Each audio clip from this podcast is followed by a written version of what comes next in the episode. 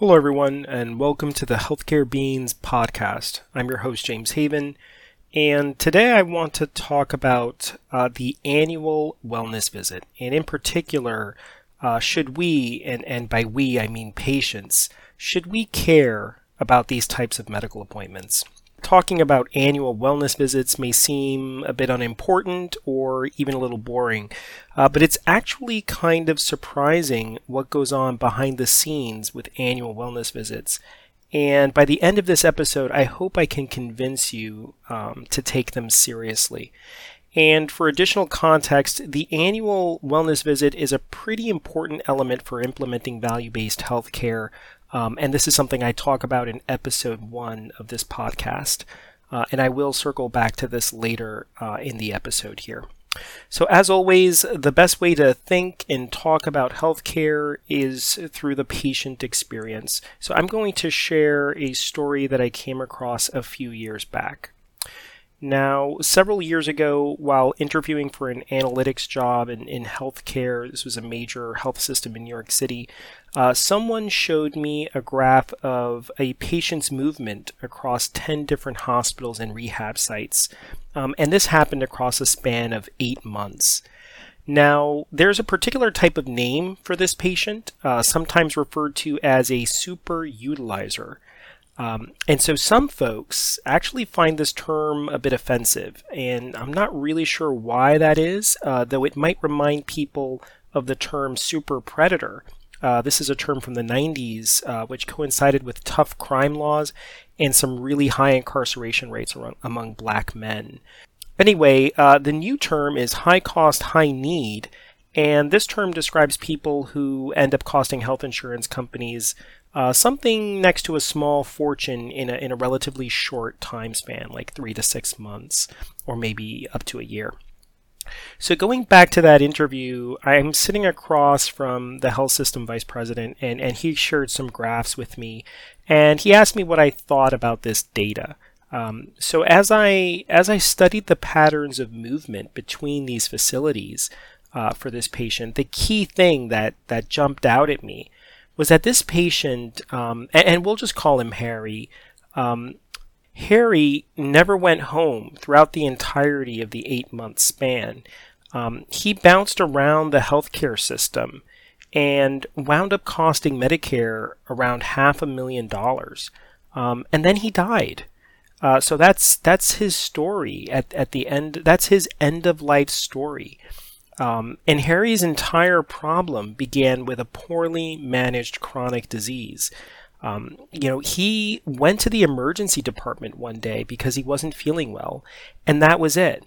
That was really it. Um, he was admitted, and eight months later, he's dead. He never escaped the health system. Um, and this is where good preventative care comes in. This is where the annual wellness visits become important. We want our doctors to spot health problems long before we spot them ourselves, and certainly before we require emergency care. So to be clear, an annual wellness visit is a touch base with your doctor, uh, and it can include a routine checkup, uh, a blood test, vitals check, um, but also a lot of information gathering. That's the key thing about the annual wellness visits. And the other piece about annual wellness visits is that they're often initiated by your doctor. So someone from your doctor's office will give you a call and will want to set that appointment up with you. So this is not the usual type of doctor visit where, you know, I feel like there's something wrong in my body and I reach out to my doctor to schedule an appointment. Um, this is completely the other way around. So just to give even more context, I was talking to a health policy colleague a while back, and he did not really believe or understand the significance of wellness visits, or much of primary care in general for that matter, and, and in particular whether these visits were actually effective at keeping people healthy. Um, so he didn't have much faith specifically in, in, in any doctor's ability to spot problems, you know, early on, like very early on. Um, but I would argue otherwise, and, and, and here's why. it's it's not just the doctor's training or the doctor's skill or, or intuition that's involved in, in this problem spotting, if you will. It's the data that's gradually collected on patients over time. And the annual wellness visit is a great data collection opportunity, um, but it can also be a key intervention point. So I'm gonna I'm gonna explain this here. Uh, let me back up and describe how value-based healthcare gets done on a daily basis inside a health system, and I promise you this will all uh, circle back and, and make sense at the end. So recall that value-based care is a relatively new way to deliver healthcare to patients, and it's based on tying provider payments. So these are these are essentially payments made to doctors and health systems, tying these payments to your health outcomes. So in a very rough sense, if you stay healthy, then your doctor, your health system makes more money. That's a very uh, crude way to put it, but this is the logic under value-based healthcare. So in practice, a health system takes a hard look at their patient population and identifies a target subgroup based usually on, on some sort of quality measures. Um, so maybe uh, they'll look back through all their data, maybe one year or three years, and they'll find that they're actually losing money on poorly managed patients with poorly managed diabetes, or patients with uh, congestive heart failure or C O P D, or maybe it's chronic kidney disease. Um, they're going to be looking for an unmanaged patient population, a poorly managed patient population. So the health system will analyze lots of data and eventually come up with an outreach list. So this list is a group of priority patients with high risk for significant medical service needs in the coming year.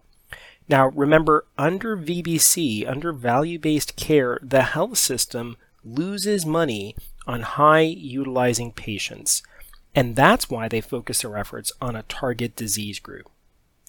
Now, if you're in that group, you may receive a call out of the blue asking to come in for a wellness check. And to be clear, not all wellness checks mean you have a serious problem. Many are simply only about gathering information. But it's important to understand that in a fee-for-service world, and this is the historical way that healthcare is delivered in the United States, doctors can call healthy people in for a wellness check and it's no bother. The doctors and health systems still get paid. Uh, but under value-based care, doctors and, and their associated health networks and health systems, they will prioritize outreach to high-risk individuals. And since more and more health systems are switching to V B C, to value-based care, um, we need to start taking that outreach seriously. Patients need to start taking that outreach seriously. So the key takeaway here is don't ignore outreach for a wellness visit. It may seem like something you can delay or blow off, but there could be a lot of data behind that simple phone call that you get. Uh, so you should really think of it as personalized outreach. Well, that's it for today. Um, please leave your comments for the Healthcare Beans podcast, or more specifically about this episode. It's really the only way uh, for me to understand what resonates with you um, and how to adapt the content accordingly. Um, and you can also visit my website at w w w dot healthcare beans dot com to check out my content on value-based healthcare overall, as well as a bunch of other health-related topics. Uh, so thanks again for listening. Um, I'm your host, James Haven. God bless.